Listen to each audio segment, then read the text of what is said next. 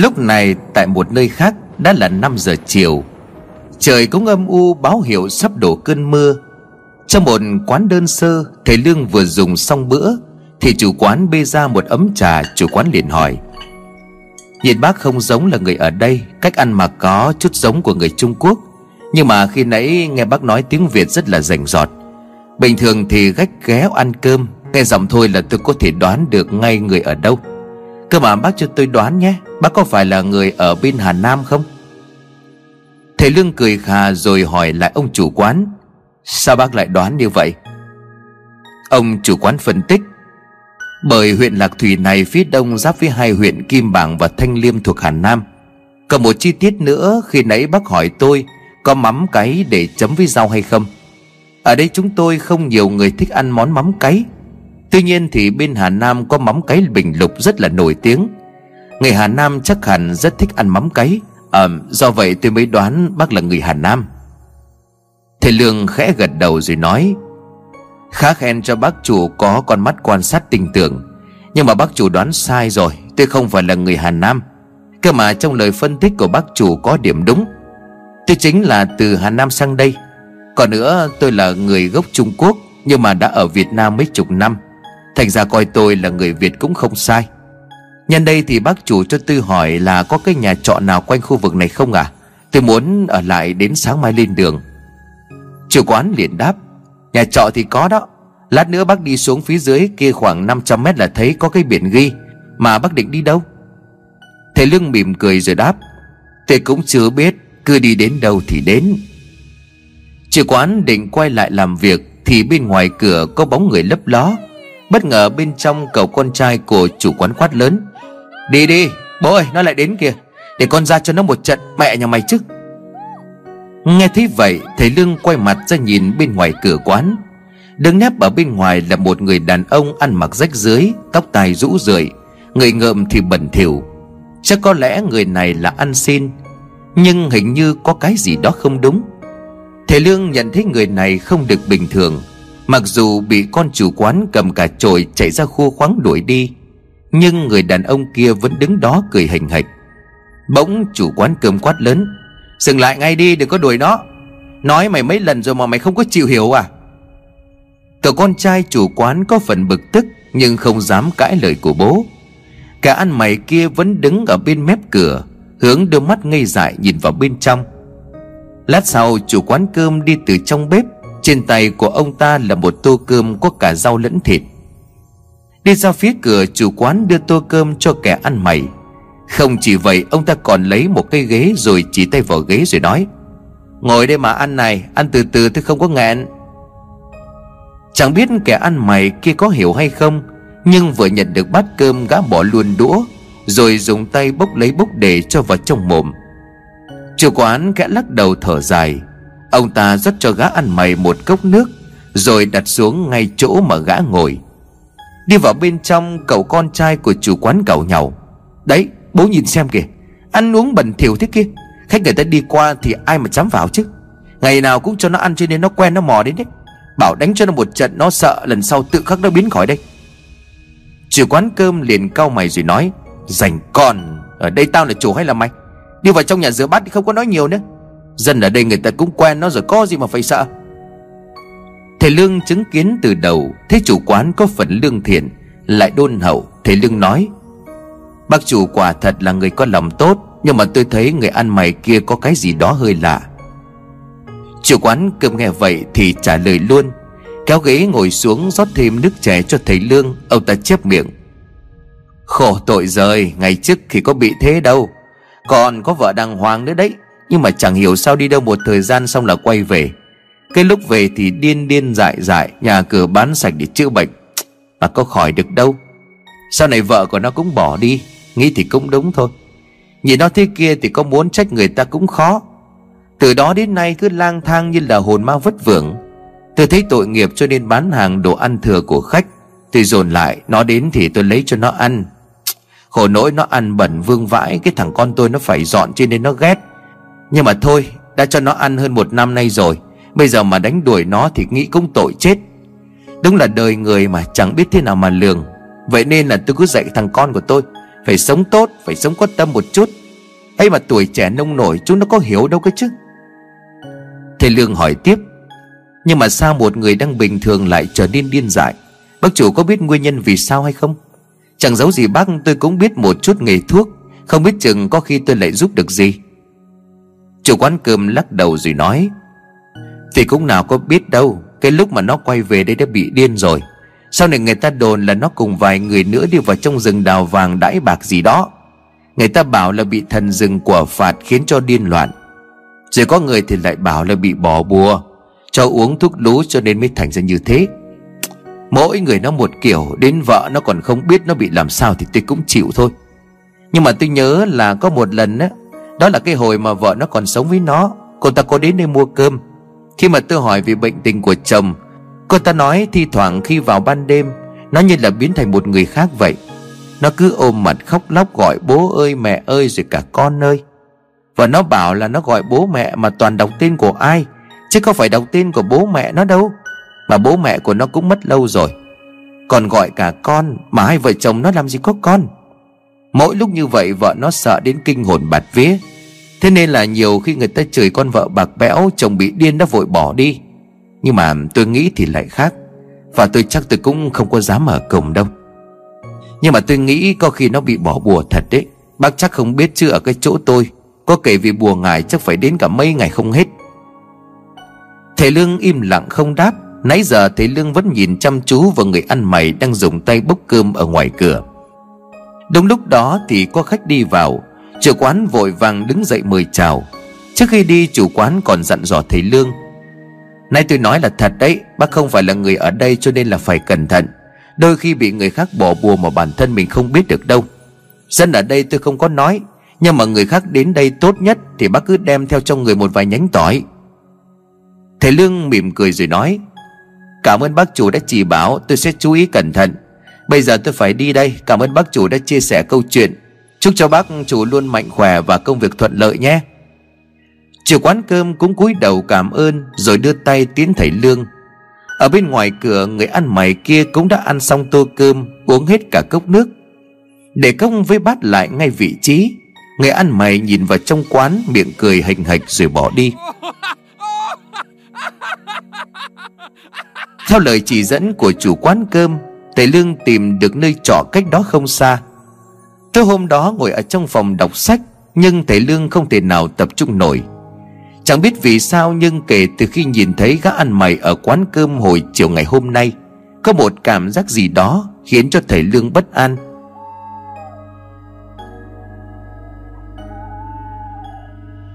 Trời đã dần chuyển về đêm, Vừa lên giường thiếp đi được một lát Thầy Lương đã phải giật mình tỉnh dậy. Mồ hôi mồ kê chảy ướt cả tấm áo. Khuôn mặt hốc hác, đôi mắt bẩn thần. Thầy Lương thở dốc. Lại là giấc mơ đó. Không chỉ có như vậy, Lần này mọi thứ còn hiện hiện ra chân thật Đến mức đáng sợ. Run rẩy đưa hai bàn tay lên trước mặt. Thầy Lương dùng mình khi ông vừa nhìn thấy trên tay của mình là một quả tim đang bị ăn giả Đôi bàn tay của ông dính đầy máu tươi. Nhưng chỉ một khoảnh khắc sau đó Nhìn lại thầy Lương không còn thấy gì cả. Trong đầu của thầy Lương vẫn liên tiếp vang lên giọng nói của lão thầy mò độc ác. Ăn đi, ăn tiếp đi chứ Tim của con gái ngươi đấy. Không, không. Thầy Lương hét lên Thầy vùng dậy mở cửa phòng toan chạy ra ngoài. Nhưng khi cánh cửa vừa được mở ra ở bên ngoài đã có một người với hình thù rũ rượi. Mái tóc dài xõa kín khuôn mặt Chỉ để lộ duy nhất một khuôn miệng. Người này đứng ở đó bất động. Bỗng đột nhiên người này đưa hai tay lên mặt Khẽ vén phần tóc che kín sang hai bên. Nhìn thẳng vào mặt của thầy Lương Người này nhoèn miệng cười rồi nói Cho cho tôi xin bắt cơm. Lúc này thầy Lương mới nhận ra Người đang đứng trước mặt của mình chính là kẻ ăn mày mà thầy nhìn thấy ban chiều tại quán cơm.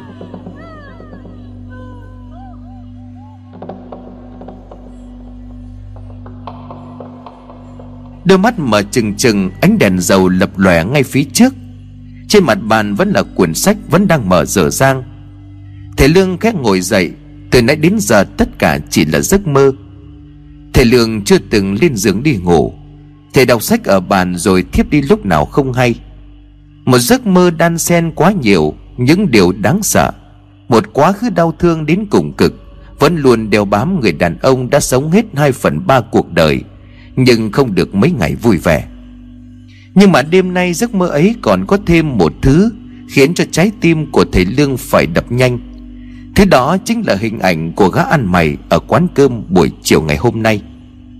Lúc này đã là quá một giờ đêm, Thầy Lương thu dọn lại đồ đạc cho tất cả gọn gàng vào trong tay này.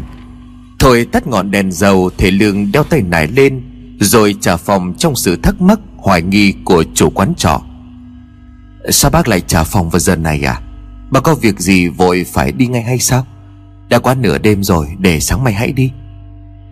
Thầy Lương cảm ơn chủ quán trọ Thầy trả đầy đủ tiền phòng rồi nói, Cảm ơn bà chủ, Nhưng mà tôi có việc phải đi ngay bây giờ. À mà, tiện đây bà chủ cho tôi hỏi là tôi muốn tìm người này. Nói rồi, thầy Lương tả lại hình dáng quần áo của người ăn mày, Thầy nhìn thấy chiều nay.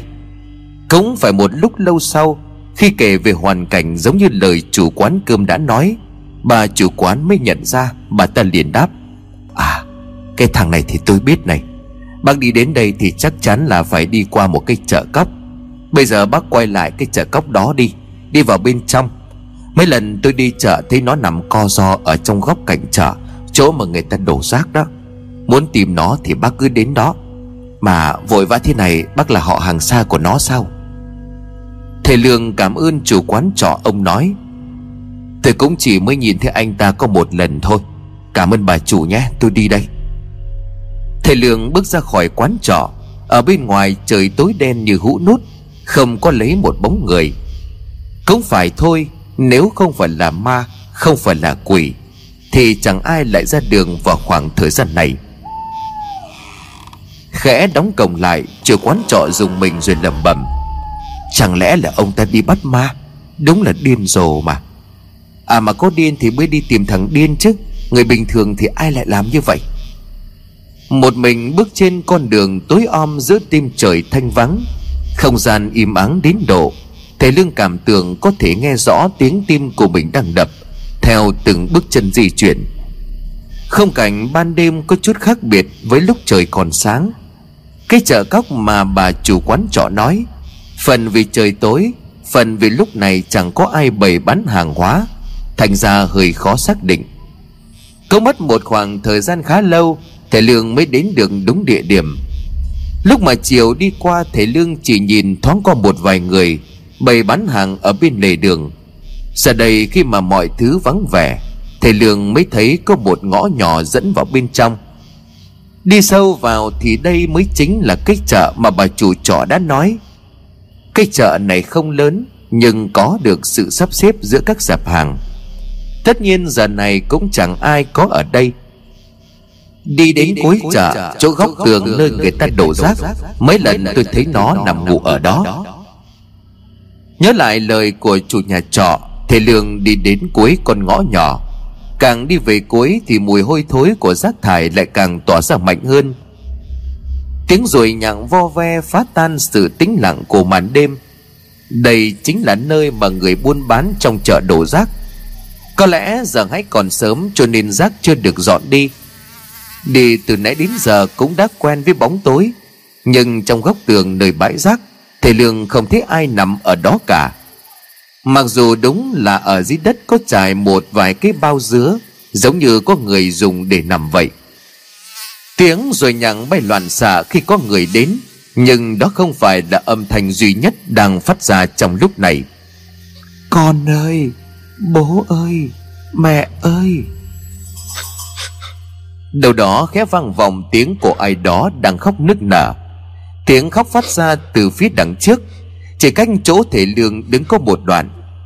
Nhưng là một chỗ khi mà thầy Lương đến gần, Cũng là lúc tiếng khóc đó biến mất. Cái bóng đen đang ngồi thù lù có mình úp mặt vào trong tường.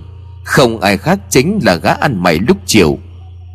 Chẳng hiểu sao khi nãy hắn ta còn khóc, Mà bây giờ lại im lặng, không nói một lời. Khẽ chạm vào vai của gã ăn mày, Thầy Lương liền hỏi, Này cậu Nghe được ta nói chứ? Gã ăn mày từ từ quay mặt ra bên ngoài.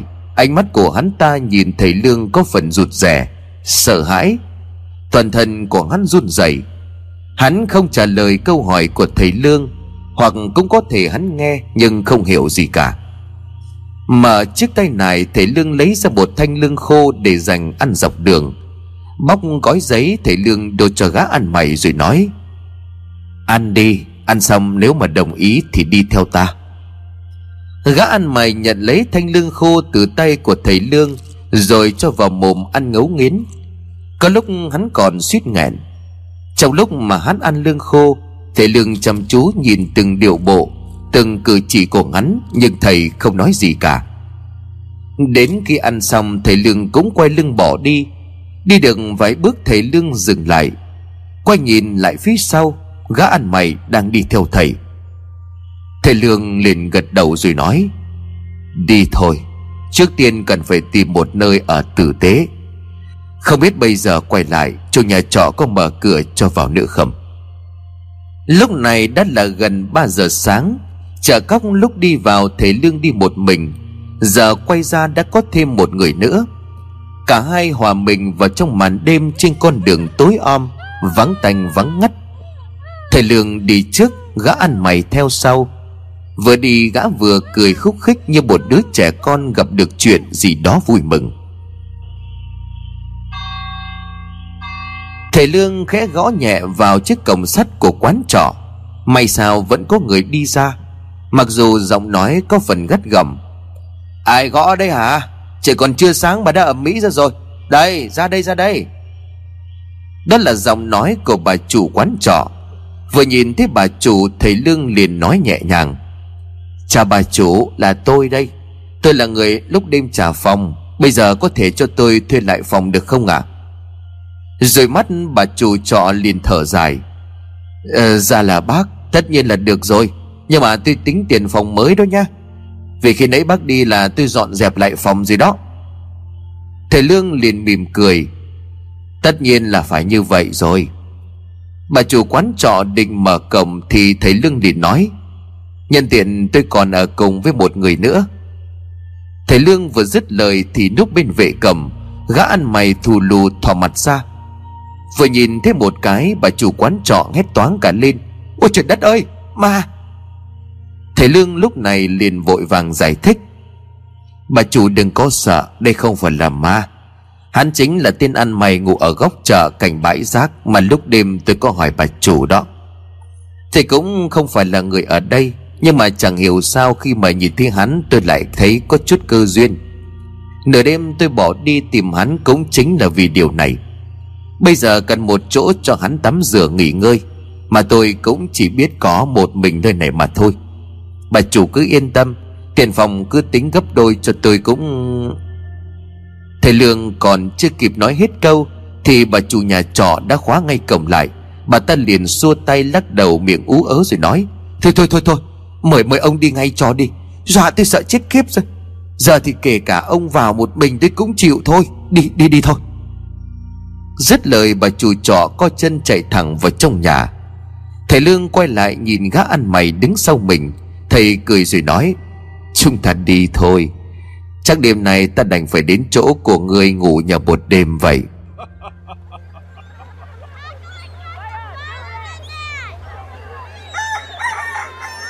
Sáng ngày hôm sau, Khi mà người dân đã bắt đầu xôn xao nhộn nhịp Cho một phiên chợ mới, Cũng là lúc thầy Lương cùng gã ăn mày rời khỏi khu chợ.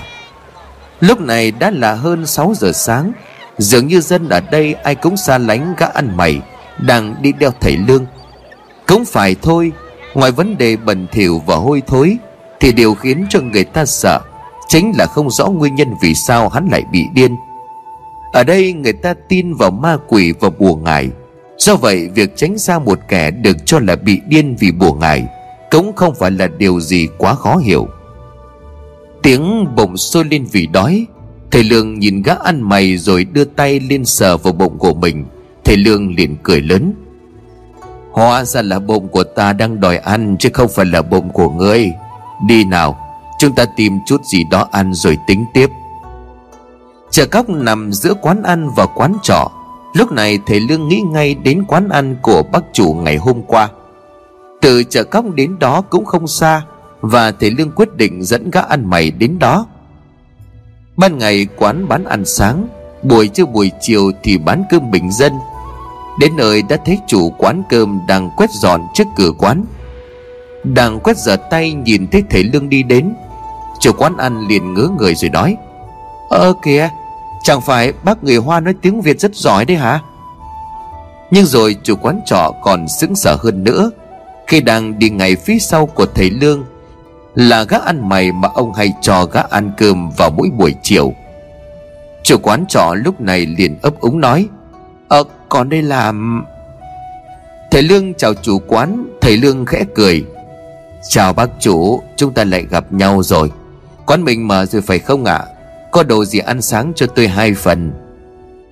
Nhìn gã ăn mày ăn xong, Thầy Lương quay lại rồi nói với chủ quán. Chắc có lẽ để cho hắn ta vào trong ngồi sẽ hơi bất tiện cho bác chủ. Nhưng mà tôi cũng không cần cầu kỳ đâu. Bác chủ cứ kê cho một cái bàn ở góc khuất phía kia là được rồi. Ăn xong tôi sẽ đi ngay. Chủ quán trọ liền xua tay, ông liền đáp ấy ấy chết chết. Bác nói vậy thì phải tội cho tôi. Đã là khách thì khách nào cũng phải tiếp đón nhiệt tình. Sao có thể phân biệt được như vậy chứ? Mời cả hai vào trong này. Ở đây có bánh bao, có mì trắng, Bác ăn gì cứ gọi tôi đi làm ngay. Thầy Lương mỉm cười rồi dẫn theo gã ăn mày đi vào bên trong. Thầy chọn một bàn ở góc cuối quán ăn rồi gọi tiếp một tô mì. Cùng hai chiếc bánh bao. Thầy Lương ăn mì còn bánh bao để cho gã ăn mày. Bởi tuy hiện giờ hắn có chút nghe lời của thầy Lương, nhưng hành động của hắn vẫn còn là một người điên. Hôm qua nhìn hắn ăn cơm bốc bằng tay, Giờ nếu cho hắn ăn mì, Sợ hắn sẽ tự làm mình bị thương mất. Gã ăn mày ăn nhồm nhòm cùng lúc hai chiếc bánh bao, Việc một người lạ lại đang ngồi cùng kẻ điên lang thang trong khu vực. Không khỏi thu hút sự tò mò của những thực khách bước vào trong quán. Nhưng để ý nhất có lẽ chính là ông chủ quán ăn. Nhân lúc còn chưa bận rộn Lại thêm bản tính tò mò, Có khi là hơi nhiều chuyện. Chờ quán ăn ghé tiến lại gần bàn Rồi hỏi thầy Lương. Bà có thể nói cho tôi biết Chuyện này là sao được không ạ? À? Thầy Lương khẽ gật đầu Chủ quán ăn kéo ghế ngồi xuống để chờ đợi. Thầy Lương nhìn gã ăn mày Vẫn còn đang nhồm nhòm, Hai tay hai chiếc bánh bao, Đoạn thầy liền nói, Cũng không biết phải giải thích như thế nào cả.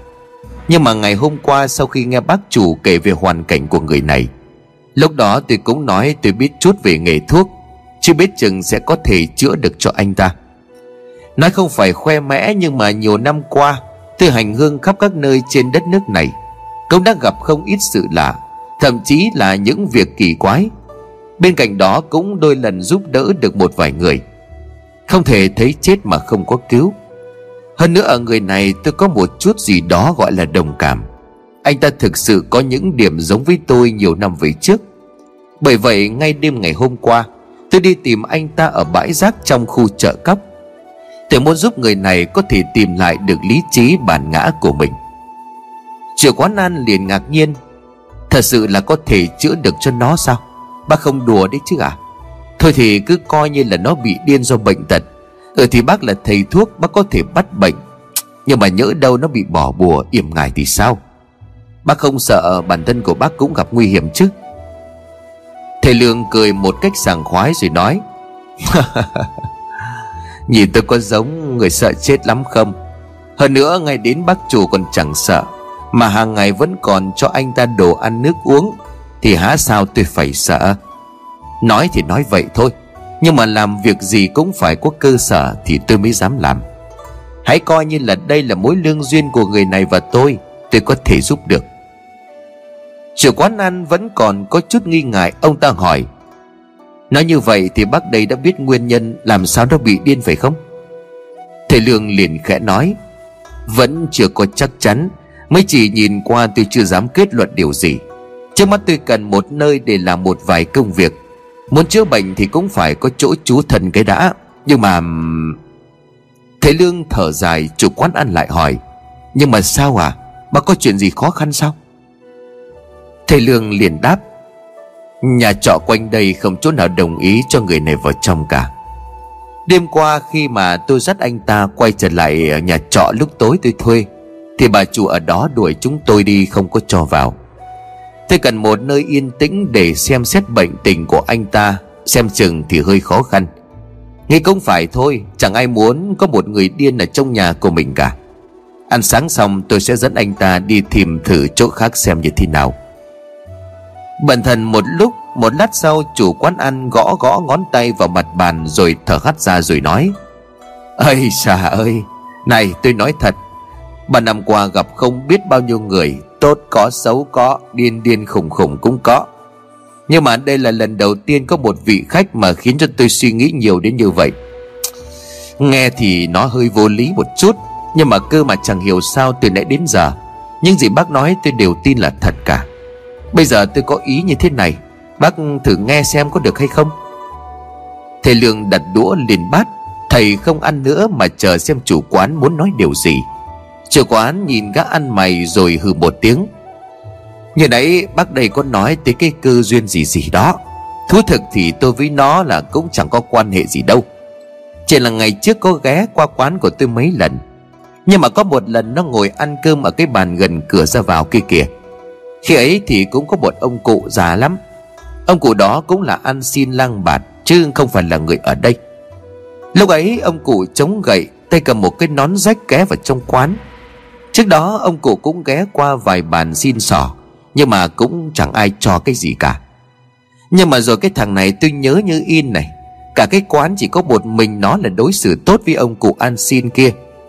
Nó lấy ghế mời ông cụ ngồi xuống, Nó gọi tôi thêm một đồ ăn, Lấy thêm bát đũa. Cả quán khi ấy ai cũng nhìn nó rồi lắc đầu rè biểu, Nói nó đã không có lại còn sĩ diện. Nhưng mà kệ thôi, Nó sới cơm cho ông cụ ăn Ăn xong nó trả tiền cơm rồi còn cho thêm ông cụ đó vài đồng. Vậy mà không ai ngờ mấy năm sau, Bản thân của nó lại trở nên một thằng điên Công ăn lang thang vạ vật. Thậm chí bây giờ nó còn khổ sở hơn cả ông cụ năm xưa. Vì nó có biết gì nữa đâu.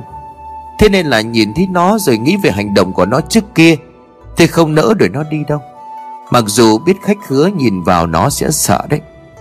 Phía sau quán ăn này là nhà của tôi. Nhà thì cũng chỉ có hai bố con thôi.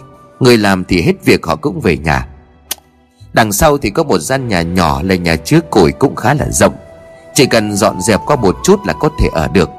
Nếu mà bác không có chê thì có thể ở đó, Cũng chẳng ảnh hưởng gì đến ai cả. Tôi thì tôi chỉ lấy tiền ăn hàng ngày thôi. Bác bác nghĩ thế nào? Thầy Lương mừng rỡ rồi đáp. Bác chủ nói thật chứ ạ? À? Nếu mà được như vậy thì tốt quá rồi. Nhưng mà như vậy thì sợ thiệt thòi cho bác chủ lắm hay là tiền nhà với tiền ăn uống sinh hoạt, Bác cứ tính hết vào cho tôi. Bởi có thể tôi cần ở lại đây từ 7 cho đến 10 ngày. Chủ quán ăn lắc đầu rồi nói, Khỏi khỏi đi. Nhìn bác cũng không phải là người có tiền đâu. Hơn nữa, tôi làm như vậy là cũng để giúp cho nó. Xưa nay thì tôi luôn tâm niệm rằng Ăn ở phúc đức, Trời cao có mắt sẽ được báo đáp. Ngày xưa nó có lòng tốt giúp đỡ người cực khổ. Thì nay tôi cũng mong rằng nó cũng được bác cứu như vậy coi như là tôi cũng làm được một việc tốt. Nên là nếu ăn xong rồi Thì tôi sẽ dẫn hai người đến nhà để củi Thầy Lương cảm kích trước tấm lòng của chủ quán. cúi đầu cảm ơn, Thầy Lương đứng dậy rồi nhìn gã ăn mày. Chủ quán cũng lấy làm lạ. Thấy thầy Lương đi, gã ăn mày cũng lập tức đi theo. Hơn một năm qua, tuy ngày nào vào buổi chiều cũng đến đây để đợi cho cơm nhưng chưa bao giờ gã ăn mày bước chân qua ngưỡng cửa của quán. Điên nhưng mà gã cũng biết sợ hãi Nếu ai đó đánh đuổi chửi bới. Vậy mà bây giờ gã đi theo thầy Lương, Cứ như thể đã quen biết từ rất lâu. Thế vậy niềm tin của chủ quán ăn vào việc thầy Lương sẽ chữa khỏi bệnh cho gã ăn mày này Cũng đã được củng cố. Hơn nữa, Linh cảm mách bảo chủ quán ăn rằng, Người đàn ông có chòm dâu bạc ăn mặc giản dị kia có cái gì đó vô cùng bí ẩn. Mở cánh cửa nhà để củi đúng như lời chủ quán đã nói, Gian nhà khá rộng, không chỉ có vài hàng củi được xếp ngay ngắn trong góc nhà mà thôi. Chủ quán ăn nói, Chứ còn dùng củi cho nên là phải tích chữ, Bây giờ chuyển sang dùng than rồi Thành ra gian nhà này cũng bỏ không. Bác và nó cứ ở đây, May vẫn là còn có cây giường cũ đó, Lau sạch đi là có thể nằm được rồi và lát nữa tôi sẽ bảo cháu nó đem chăn gối mền mùng tới cho. Bây giờ thì tôi còn phải bán hàng Bác cứ từ từ dọn dẹp nhé. Bể nước ở ngay bên ngoài kia, Có một cái giếng nhỏ, Nước giếng dùng để rửa giấy tắm giặt. Nhưng mà làm sao bác phải cho cái thằng này nó đi tắm trước cái đã? Chứ phải công nhận là nó hôi thật đấy. Mà tài thật đó, Sao nó lại có thể đi theo bác được chứ? Mà có cách hay là bùa phép gì không mà hay vậy? Thầy Lương khẽ cười rồi đáp. Tôi chỉ cho anh ta ăn một cái lương khô thôi. Cảm ơn bác chủ nhiều lắm. Có chỗ được chú chân như thế này là tốt hơn cả mong đợi rồi. Vài ngày tới thì đành phải làm phiền bác chủ vậy. Cho tới đầu giờ chiều, công việc dọn dẹp gian nhà để củi cũng đã xong. Tất nhiên là có cả sự giúp đỡ của bố con chủ quán ăn. Mặc dù người con không mấy thiện trí cho lắm. Chỗ ở đã xong, Bây giờ là lúc cần phải tìm hiểu xem Rốt cuộc nguyên nhân do đâu Khiến cho gã ăn mày từ một người bình thường trở nên điên dại. Chiều ngày hôm đó, Bố con của chủ quán ăn đứng nhìn thầy Lương tắm cho gã ăn mày ở bên cạnh giếng. Người dân quanh đây xa lánh hắn một phần vì hắn bẩn thỉu. Hôi thối, Phần khác người ta lại sợ hắn bị bỏ bùa. Lỡ làm sao lại liên lụy, không ai dám đến gần.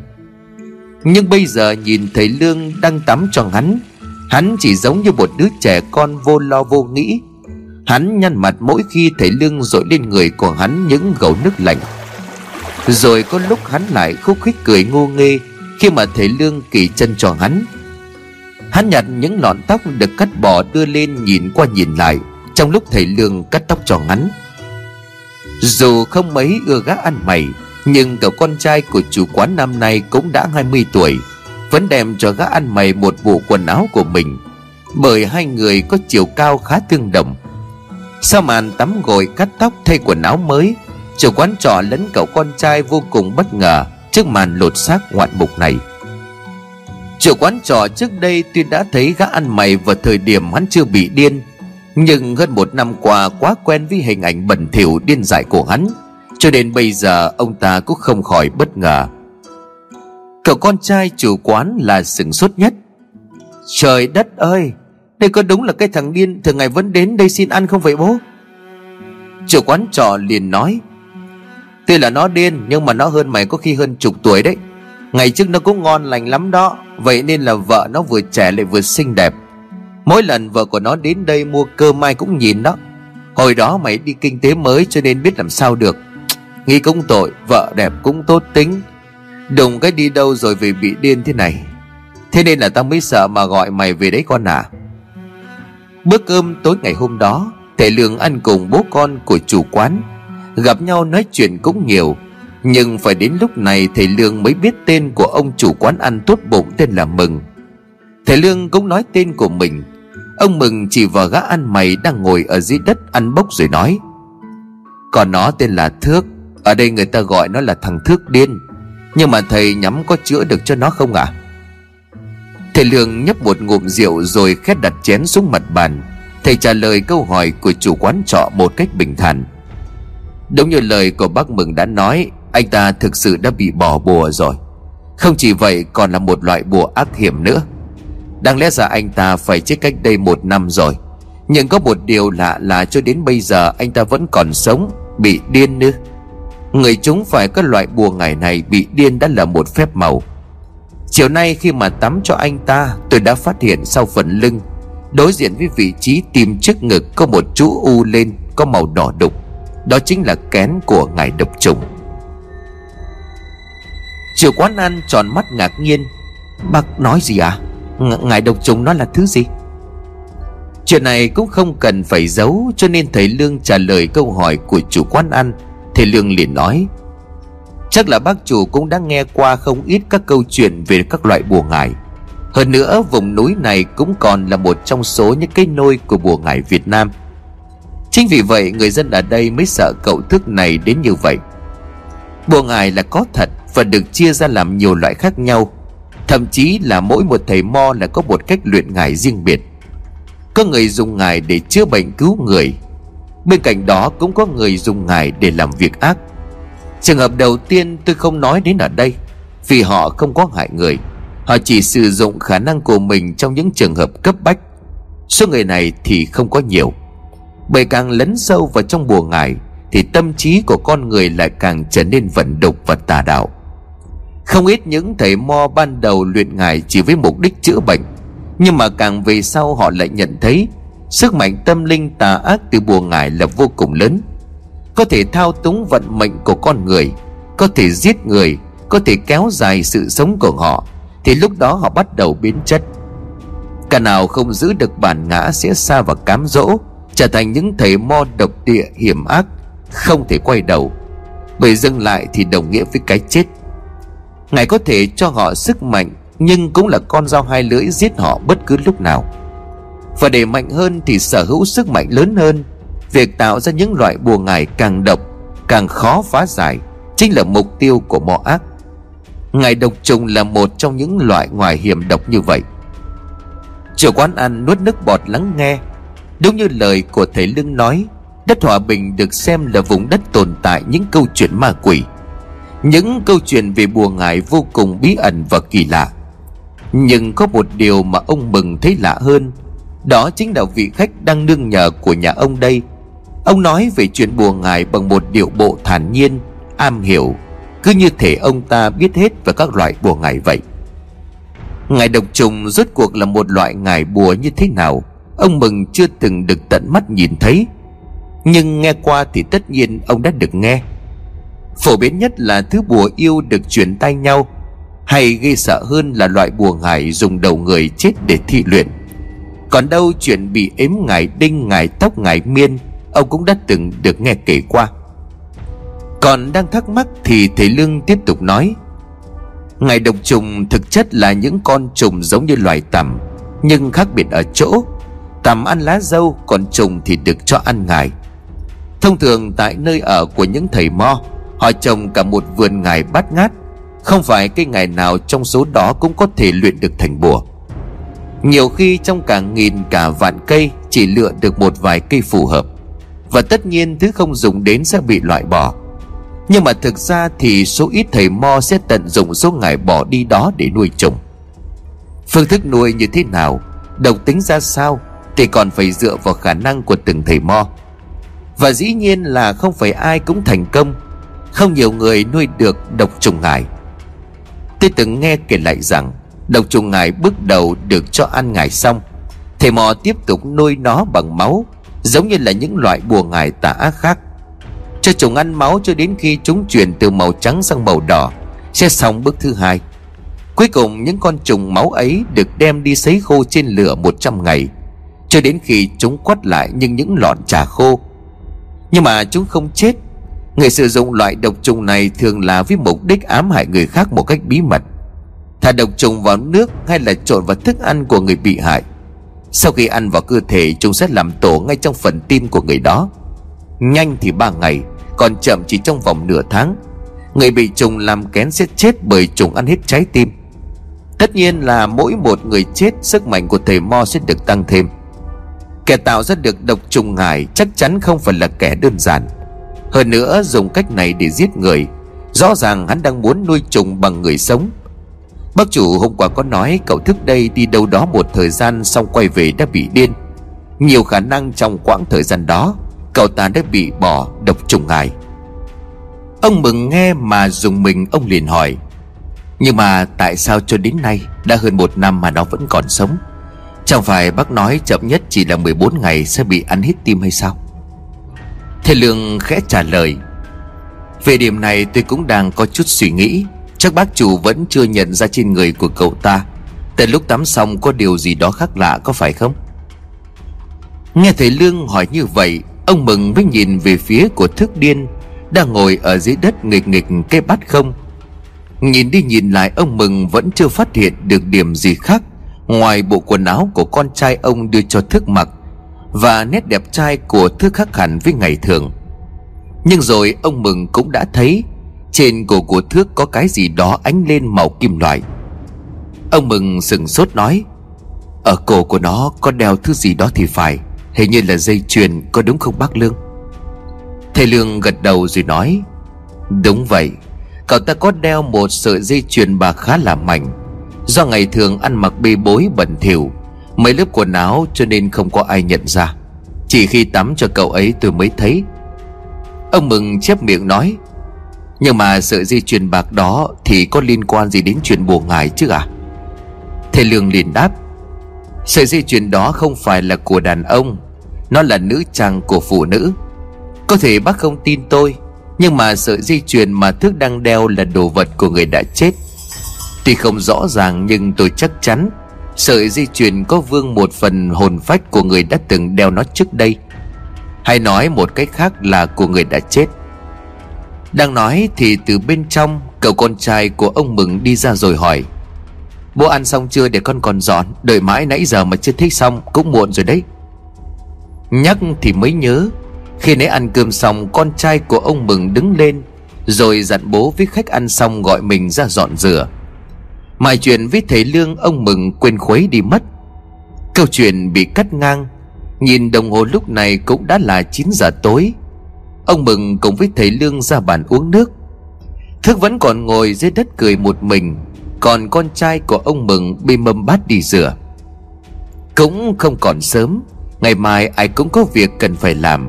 Vừa uống nước thầy Lương vừa nói, Ngày mai phiền bác chủ ra chợ mua giúp tôi một con gà trống, Không cần cầu kỳ, Chỉ cần đúng gà trống là được rồi. Còn có một điều này tôi thấy trong nhà của bác chủ có hai chậu vạn niên thanh.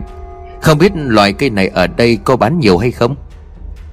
Ông Mừng liền đáp, Vạn niên thanh sao à À tôi biết chỗ mua, Nhưng bác cần mua để làm gì? Thầy Lương mỉm cười rồi nói, Vậy thì tốt quá rồi, Tôi muốn mua độ khoảng 10 cây, Lá càng to càng tốt. Phải nói chúng ta là hữu duyên. Và đây không những có chỗ ăn chỗ ở, Mà lại còn có cả thứ tôi cần sử dụng. Tạm thời làm gì tôi chưa nói được. Nhưng mà đến lúc dùng đến tôi sẽ nói cho bác chủ biết. Bây giờ không dám phiền bác chủ nữa. Tôi đưa tiền thức này về phòng trước.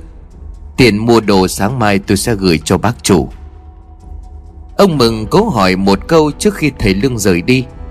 Này um, Có thật bác chỉ là một thầy thuốc không à Thầy Lương liền cười rồi hỏi. Sao bác chủ lại hỏi như vậy? Ông Mừng có chút nghi ngại. Tự dưng tôi lại thấy bác giống như là mấy ông thầy mo mà mọi người vẫn hay kể. Nghe bác nói chuyện bùa ngải rất am hiểu. Cứ như bác đã từng luyện bùa ngải vậy Ờ có gì thứ lỗi cho tôi hơi tò mò một chút. Thầy Lương liền đáp, Tôi chỉ là một người bốc mộ, Có biết một chút y thuật bốc thuốc mà thôi, Bác đừng sợ Nói xong thì thầy Lương bước đi, Thước nhún nhảy đi theo sau, Vừa đi Thước vừa cười. Điều cười của Thước khiến cho ông Mừng nổi ra gà. Phía gian nhà để củi thầy Lương vừa khẽ đóng cửa lại.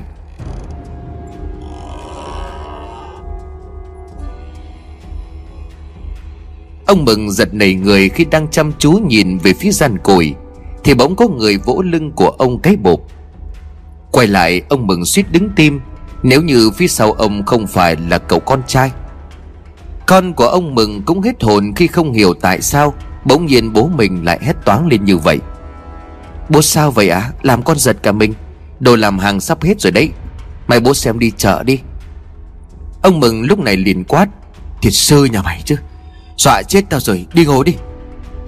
Trước khi đi vào, ông Mừng còn cố nhìn ra nhà cùi một lần nữa.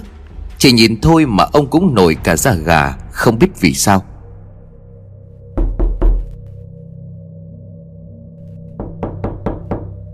Tại vùng núi thuộc Sơn La Đã gần nửa đêm.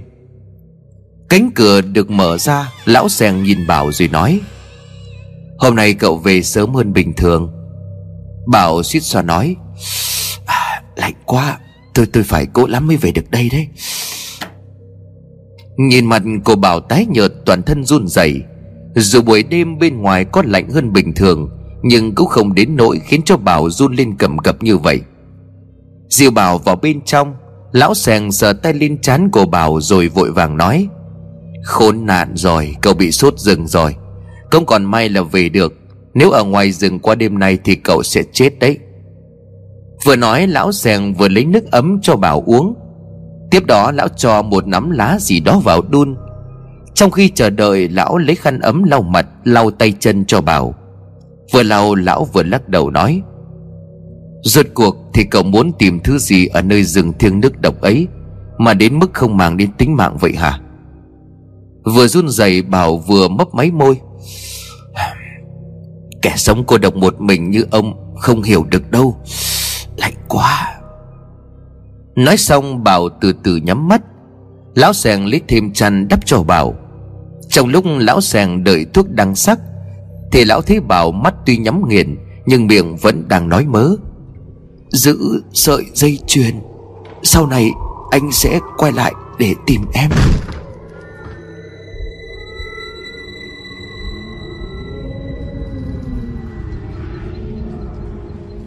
Sáng ngày hôm sau Hãy còn sớm nhưng ở bên ngoài, Thầy Lương đang nghe thấy tiếng gà đang kêu quang quác. Ông Mừng đã đi chợ về. Đang tính đến gian nhà cùi để gọi, Thì từ bên trong thầy Lương đã mở cửa bước ra. Ông Mừng lúc này nói Bác à, à tôi đã mua đầy đủ những thứ mà bác nhờ rồi đây. Tôi phải đi mấy chỗ mới chọn được con gà trống ngon như thế này đó. Gà chạy trên núi đấy bác ạ. À. Vừa nói ông Mừng vừa giơ tay cầm con gà đưa lên cho thầy Lương nhìn. Con gà với đôi chân chì cùng hai cái cựa khá dài Màu của nó đỏ chót lông sáng mượt. Đoạn ông Mừng chỉ tay vào bó vạt niên thanh ở dưới chân rồi nói Còn đây là 10 cây vạt niên thanh. Tôi cũng tìm mua được cho bác rồi đây. Có điều là chắc tôi thấy mua nhiều cho nên họ bán đắt hơn bình thường. Thầy Lương liền đáp Không có sao đâu. Bác chủ mua giúp được cho tôi là tốt lắm rồi. Nhà bác chủ có cái lồng nào không à Con gà này tạm thời tôi chưa cần dùng đến. Nếu mà có lồng gà thì bác cho tôi mượn. Còn bó vạn niên thanh này cứ để đó cho tôi. Ông Mừng liền trả lời Có chứ ạ à, để tôi đi lấy lồng gà. Vậy bó cây này tôi để đây nhé. Xong xuôi, ông Mừng lại tất bật ra bán hàng. Thầy Lương thì đem bó vạn niên thanh ra ngoài giếng để rửa sạch. Vạn niên thanh là loài cây dễ trồng, Chỉ cần bỏ vô chậu nước là được. Trong phong thủy, loài cây này được cho là tượng trưng cho sự trường tồn, Bởi vạn niên thanh có thể sống tới được cả trăm năm. Người ta thường trồng vạn niên thanh với mong muốn đem lại sự cát tường và may mắn. Nhưng có vẻ thầy Lương như muốn dùng loại cây này vào một mục đích khác.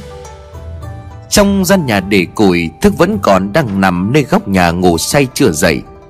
Đêm hôm qua không thấy Thước có biểu hiện gì kỳ lạ. Vì tránh không muốn cho người đến quán ăn dòm ngó, Sẽ sinh ra tò mò. Thầy Lương sau khi trả tiền cho ông Mừng, Đã mua bánh bao đem về gian nhà củi cho thức ăn sáng. Vẫn là hai cái bánh bao như ngày hôm qua. Chỉ có điều hôm nay thầy Lương bí mật cho vào trong bánh một viên đan dược nhỏ, Bằng đầu ngón tay út có màu trắng đục. Cho thức ăn cái bánh bao có đan dược, vẫn như những ngày trước đó. Thức ăn một cách ngấu nghiến. Trong lúc mà thầy Lương ngồi chuẩn bị một vài vị thuốc có sẵn trong tay này, Thì thức thu mình vào trong góc nhà chăm chú nhìn thầy Lương Bằng một cặp mắt ngây dại. Thường ngày thức đi lang thang ở khắp nơi Tối lại quay về bãi rác trong chợ cóc để nằm ngủ. Đến hôm nay đã bước sang ngày thứ hai, Thức đi theo thầy Lương. Chẳng hiểu sao thầy Lương ở đâu, Thức ở đó. Thi thoảng thầy Lương lại quay lại nhìn hắn, Thì hắn liền vội cúi đầu xuống gối, Không dám nhìn thầy. Chiều hôm đó, ông Mừng dọn cơm Rồi bảo con trai gọi thầy Lương ra ăn. Ông cũng chuẩn bị sẵn cho Thước một chiếc bát tô bằng nhựa. Lúc đó đã là 12 giờ trưa, Cậu con trai của ông Mừng tiến về phía gian nhà củi. Đang định gõ cửa gọi Thì cậu ta nghe thấy bên trong Đang phát ra tiếng rên rỉ đầy đau đớn.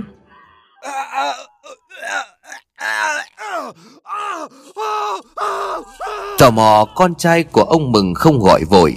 Cậu ta nép vào bên mạn cửa, Lợi dụng khe nứt ở cánh cửa. Con trai của ông Mừng nhìn vào bên trong dưới nền đất chính là thước điên đang nằm co quắp, Người run lên từng chập, Toàn thân mồ hôi ướt sũng. Nhìn thức nằm quằn quại ở trong đó, Thầy Lương vẫn đang ngồi trên giường để quan sát, Không có bất cứ một động thái nào. Thường ngày không ưa gì thức điên, Nhưng mà bỗng nhiên nhìn gã vật lộn với cơn đau không rõ nguyên nhân từ đâu, Con trai của ông Mừng bỗng thấy khó chịu. Nhất là người mà bố cậu ta nói đang giúp thức điên lại tỏ ra bàng quang thở ơ với thức như vậy. Đang định đẩy cửa vào thì con trai của ông Mừng giật mình, Toàn thân lạnh toát, Bởi cậu ta vừa nhìn thấy một cảnh tượng vô cùng kinh dị. Sau một hồi vật vã đau đớn, Thì bỗng nhiên thức điên ụ ẹ như là sắp nôn. Từ khe cửa hẹp, con trai của ông Mừng vừa nhìn vừa nổi ra gà. Có thứ gì đó đang bắt đầu trồi lên từ phía cổ họng của thước. Khiến cho phần ít hầu lồi ra trông thấy. Thứ đó được đẩy lên miệng, Thước vùng má trợn mắt. Bây giờ thì con trai của ông Mừng mới nhận ra, Cái chậu nhỏ đặt dưới đất ngay bên cạnh thước điên là để làm gì? Thức nôn ra một cục thịt tròn tròn phải to bằng nửa nắm tay. Cái cục đó có màu đỏ tươi của máu. Nhờ nhớp, Chỉ cần nhìn thôi mà con trai của ông Mừng phải dùng mình. Cậu ta không hiểu nổi thứ gì mà Thước vừa nôn ra. Và rút cuộc thì hai người này đang làm gì trong căn nhà của bố con cậu? Còn đang mải suy nghĩ thì cậu con của ông Mừng giật mình Bởi giọng nói của ông Mừng từ phía sau. Này Tao bảo mày gọi bác Lương gian cơm, Sao không có gọi mà còn đứng đó? Con của ông Mừng toát cả mồ hôi, Còn đang ấp úng chưa biết trả lời thế nào, Thì cánh cửa của gian nhà được mở ra. Thầy Lương nhìn bố con của ông Mừng hỏi, Ủa, hai bố con bác chủ sao lại đứng ở đây? Ông Mừng cười rồi nói À dạ tôi đến gọi thầy ra ăn cơm Cơm canh dọn xong hết cả rồi. Thầy Lương cảm ơn ông Mừng. Con trai của ông Mừng đang nhìn thầy Lương có phần nghi ngại, Thì từ trong nhà Thức cũng ngó đầu nhìn ra. Thế con trai của ông Mừng đứng đó, Thức sợ lại thụt đầu vào bên trong. Cậu con trai của ông Mừng ngơ ngác không hiểu chuyện gì xảy ra. Rõ ràng chỉ mới một phút trước, Cậu còn thấy thức điên nằm vật vã ở dưới đất, Đau đến rền rỉ. Vậy mà bây giờ mặt của hắn lại tỉnh bơ như không có chuyện gì xảy ra, Và cả người đàn ông tên Lương này nữa. Con của ông Mừng ngó đầu vào trong nhà, Cái chậu nhỏ vẫn còn đặt ở dưới đất, Nhưng trong chậu trống trơn chẳng có điều gì. Thức điên nhìn con của ông Mừng Thức nhè răng ra cười trước sự hoang mang của cậu ta.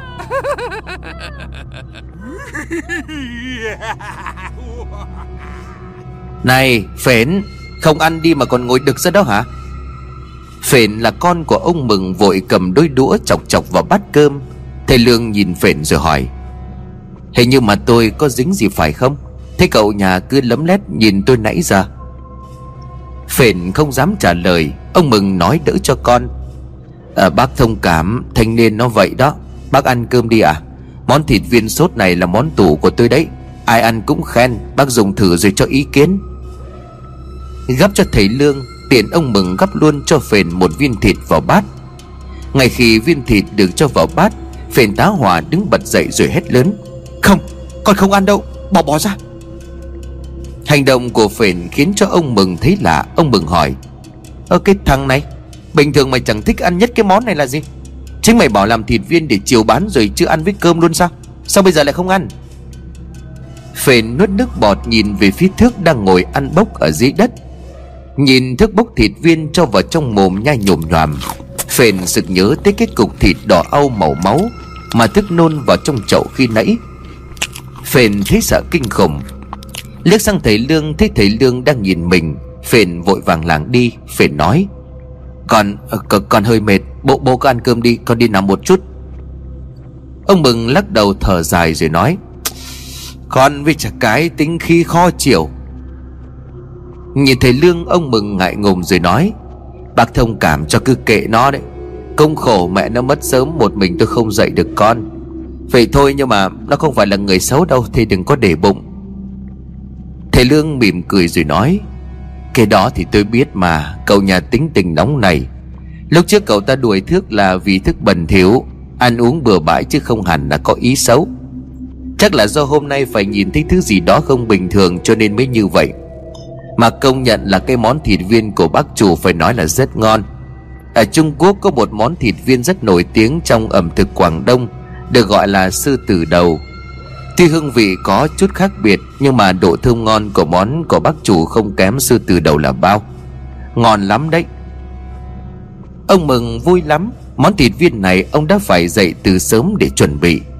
Vì khá kỳ công cho nên ít khi ông mừng làm bán.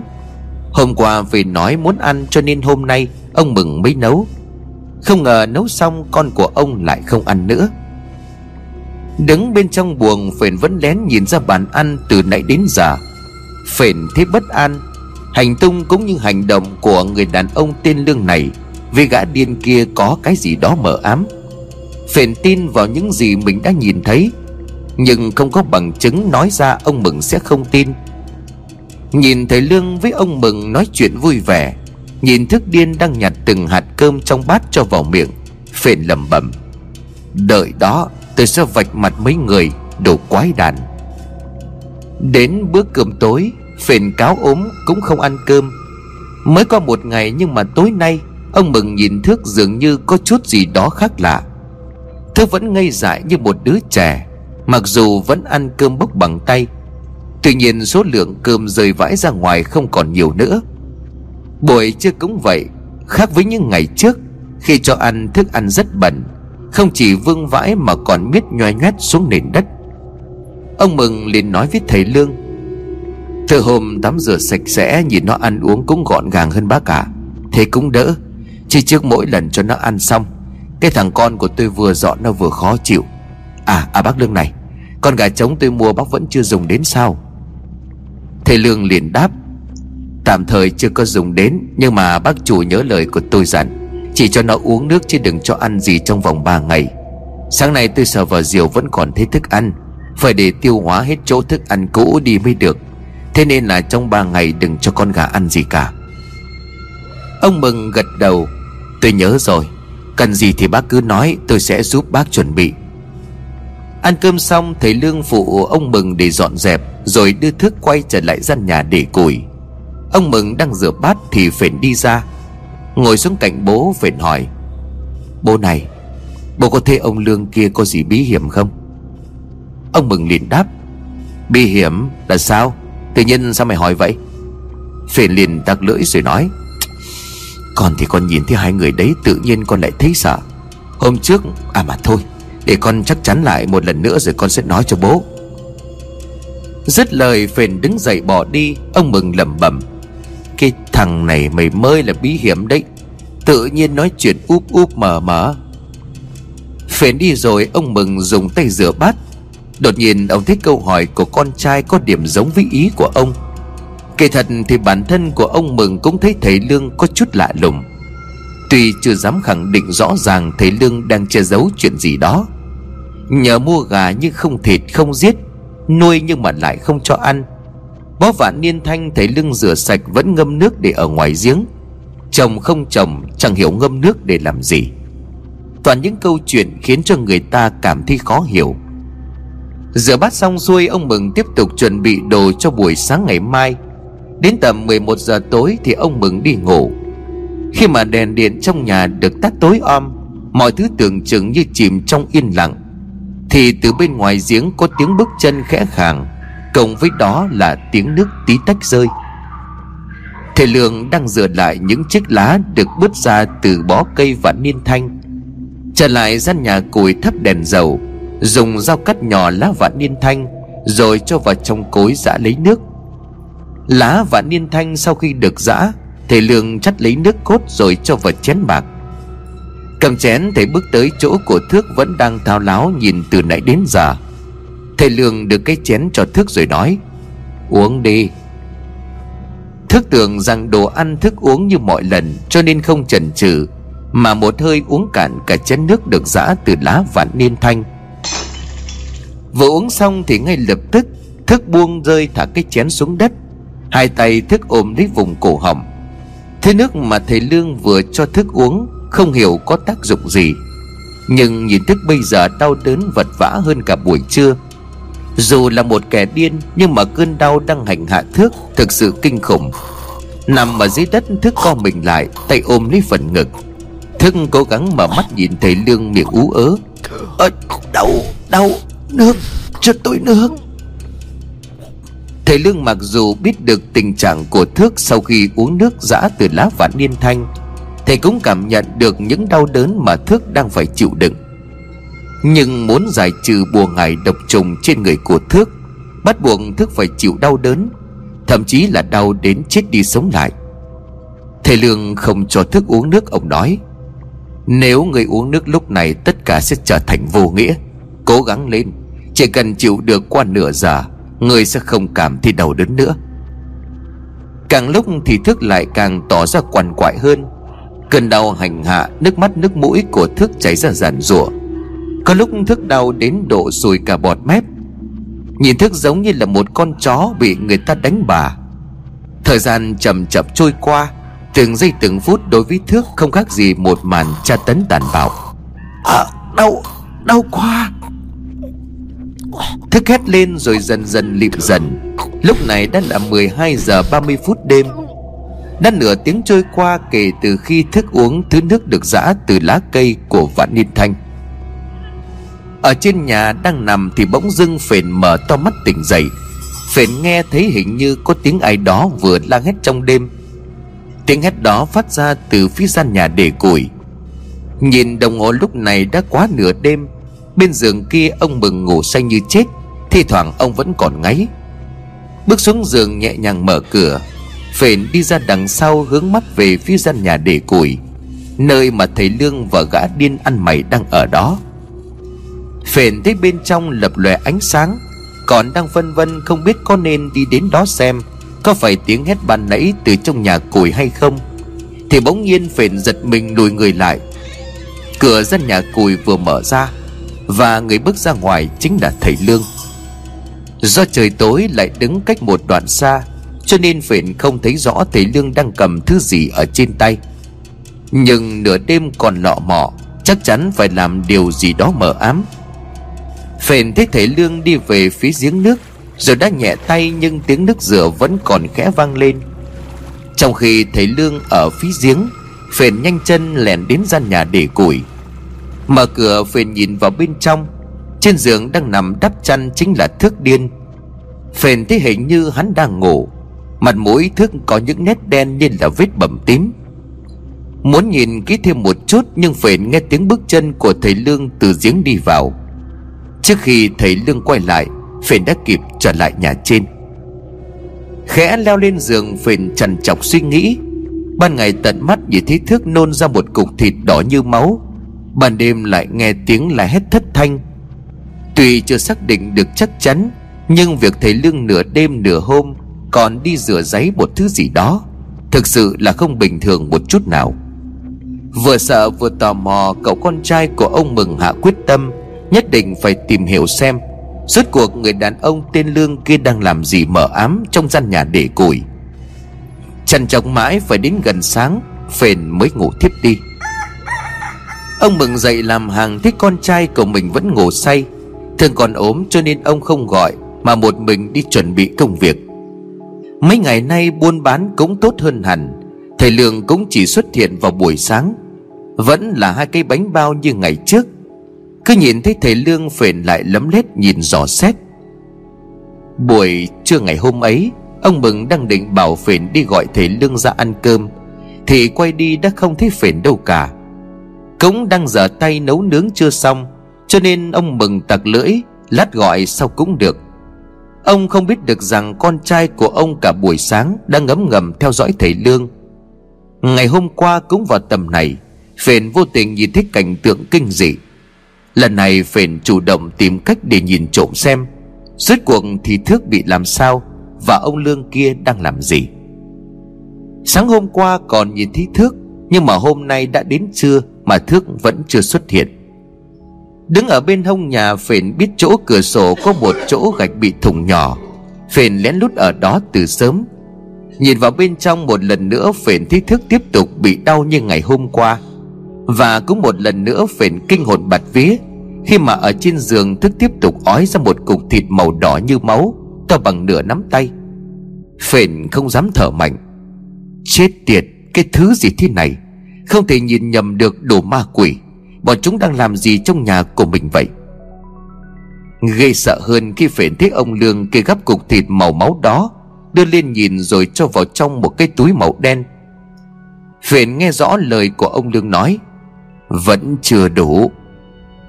Phền không dám nhìn nữa phền nghĩ ở trong đầu, chưa đủ, có nghĩa ông ta còn muốn tiếp tục chuyện này?